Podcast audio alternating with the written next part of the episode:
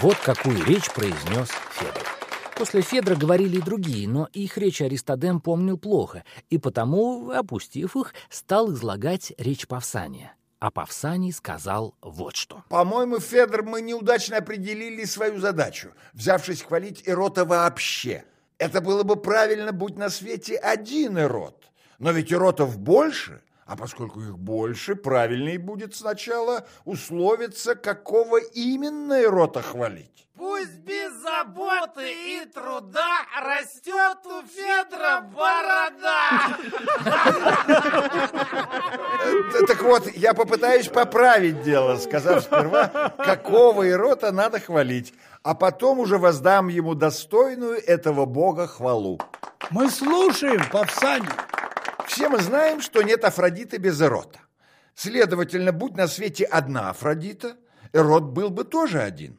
Но коль скоро Афродиты две, то Эротов должно быть два, да? Ты прав. А богинь, конечно же, две. Старшая, что без матери, дочь Урана, которую мы и называем поэтому небесной, и младшая, дочь Диона и Зевса, которую мы именуем земной. Но, но, из этого следует, что Эротов – сопутствующих обеим Афродитам, надо именовать соответственно небесным и земным. Хвалить следует, конечно, всех богов, но я попытаюсь определить свойства, доставшиеся в удел каждому из этих двоих. О любом деле можно сказать, что само по себе оно не бывает ни прекрасным, ни безобразным. Например, все, что мы делаем сейчас, пьем ли, поем ли э, или беседуем, прекрасно не само по себе, а смотря по тому, как это делается, как происходит. Ну, если дело делается прекрасно и правильно, оно становится прекрасным, а если неправильно, то наоборот безобразным. То же самое и с любовью. Не всякий эрот прекрасен и достоин похвал, а лишь тот, который побуждает прекрасно любить. Прекрасная речь! Молчите, подождите, подождите. Так вот, Эрот Афродиты пошлый, поистине пошел и способен на что угодно. Это как раз та любовь, которой любят люди ничтожные. А такие люди любят своих любимых больше ради их тела, чем ради души. И любят они тех, кто поглупее, заботясь только о том, чтобы добиться своего и не задумываясь, прекрасно ли это. Идет эта любовь от богини, которая не только гораздо моложе другой, но и по своему происхождению причастна и к женскому, и к мужскому началу. И род же Афродиты Небесной восходит к богине, которая, во-первых, причастна только к мужскому началу, но никак не к женскому, а во-вторых, старше и чужда преступной дерзости. Потому-то одержимые такой любовью обращаются к мужскому полу, отдавая предпочтение тому, что сильнее от природы и наделено большим умом.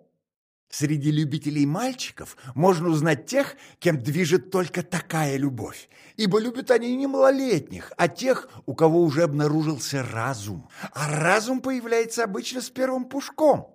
Те, чья любовь началась в эту пору, готовы, мне кажется, никогда не разлучаться и жить вместе всю жизнь. Такой человек не обманет юношу, воспользовавшись его неразумием, не переметнется от него, посмеявшись над ним к другому. Вот истинная мудрость. Молодец, Павсаний. Пошлые люди настолько осквернили любовь, что некоторые утверждают даже, будто уступать поклоннику предосудительно вообще. Но утверждают-то они это, глядя на поведение как раз таких людей и видя их э, назойливость и непорядочность. Ибо любое дело, если только оно делается непристойно и не так, как принято, не может не заслужить порицания. Скажу больше. Обычай насчет любви, существующий в других государствах, понять нетрудно, потому что там все определено четко. А вот здешний куда сложнее. В Элиде, например, и в Биотии, да и везде, где нет привычки к мудреным речам, принято просто-напросто уступать поклонникам. И никто там, ни старый, ни молодой, не усматривает ничего предосудительного в этом обычае. Для того, видимо, чтобы тамошним жителям, а они не мастера говорить, не тратить сил на уламывание. В Ионии же и во многих других местах, повсюду, где правят варвары, это считается предусудительным. Ведь варварам из-за их тиранического строя и в философии, и в занятии гимнастикой видится что-то предусудительное. Тамошним правителям, я полагаю, просто невыгодно, чтобы у их подданных рождались высокие помыслы и укреплялись содружества и союзы, чему наряду со всеми другими условиями очень способствует та любовь, о которой идет речь. В тех государствах, где отдаваться поклонникам считается предусудительным, это мнение установилось из-за порочности тех, кто его придерживается, а в тех, где это просто признается прекрасным, этот порядок идет от косности тех, кто его завел. Но тут все не так просто, ибо как я сказал в начале, ни одно действие не бывает ни прекрасно, ни безобразно само по себе. Если оно совершается прекрасно, оно прекрасно. Если оно безобразно, оно безобразно. Безобразно стало быть угождать низкому человеку, и притом угождать низко, но прекрасно и человеку достойному, и достойнейшим образом. Низок же тот пошлый поклонник, который любит тело больше, чем душу. Он к тому же и не постоянен, поскольку не постоянно то, что он любит. Стоит лишь отцвести телу, а тело-то он и любил, как он упорхнет, улетая, посрамив все свои многословные обещания. А кто любит за высокие нравственные достоинства, тот остается верен всю жизнь, потому что он привязывается к чему-то постоянному. Такова любовь богини небесной.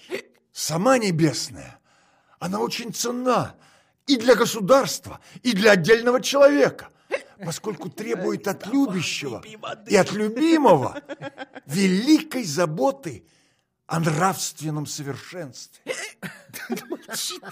Все другие виды любви принадлежат другой Афродите, пошлой.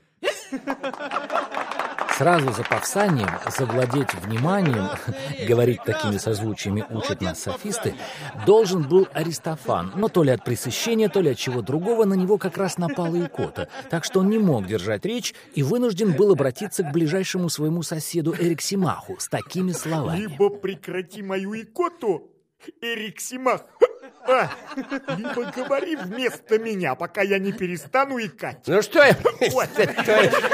Ну что ж, я сделаю и то, и другое.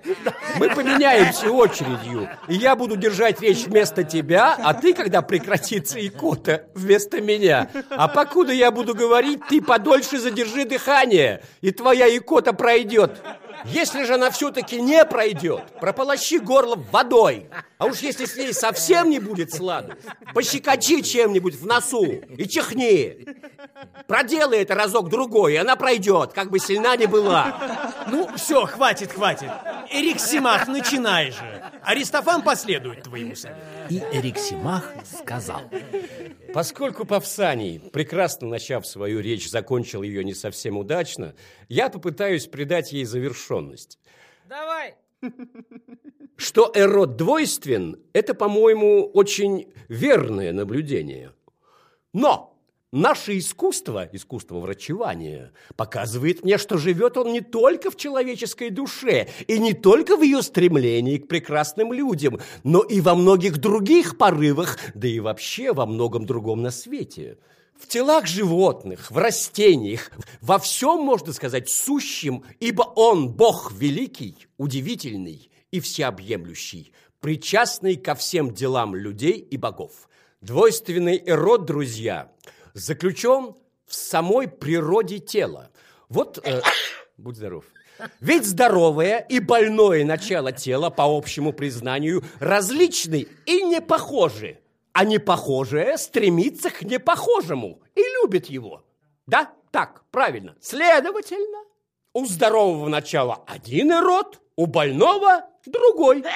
И если, как только что сказал Павсаний, угождать людям достойным хорошо, а распутникам плохо, то и в самом теле угождать началу хорошему и здоровому, в чем и состоит врачебное искусство, прекрасно и необходимо – а началу плохому и больному позорно и безобразно. Что и требовалось доказать. Но это еще не все.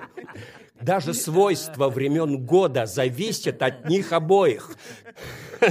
Когда началами, о которых я говорил, теплом и холодом, сухостью и влажностью овладевает любовь умеренная, и они сливаются друг с другом рассудительно и гармонично, год бывает изобильный. Он приносит людям, животным и растениям здоровье, не причиняя им вреда. Но, но, когда времена года попадают под власть разнузданного эрота, эрота-насильника, он многое губит и портит. Ведь из-за этого обычно возникают заразные и другие болезни, поражающие животных и растения. Ибо и иней, и град, и медвяная роса происходят от таких преувеличенных, неумеренных любовных вожделений, знание которых, когда дело касается движения звезд и времен года, именуется астрономией. Вот сколь большим и многообразным, вернее сказать, неограниченным могуществом обладает всякий вообще эрот. Федор, ну скажи хоть ты ему. ну. Но эрот, который у нас и у богов, ведет ко благу, к рассудительности и справедливости, этот эрот обладает могуществом поистине величайшим и приносит нам всяческое блаженство, позволяя нам дружески общаться между собой, даже с богами, которые совершеннее нас. Возможно, возможно, что и я в своем похвальном слове эроту многого не сказал, хотя так получилось не по моей воле. Но если я что-либо упустил, твое дело, Аристофан, дополнить мою речь. Впрочем, может быть, ты собираешься восхвалять этого бога как-либо иначе. Ну что ж, изволь. Кстати, и твоя икота прошла. Да, прошла. Но только после того, как я расчихался. Я даже удивляюсь, что пристойное поведение тела достигается таким шумным и щекотным способом. Ведь икота сразу прошла, стоило мне несколько раз чихнуть. Ну что ты делаешь, дорогой? Ты острословишь перед началом речи, и мне придется во время твоей речи следить, чтоб ты не зубоскалил. Хм, Ну ведь ты бы мог говорить без помех. Следить за мной тебе не придется.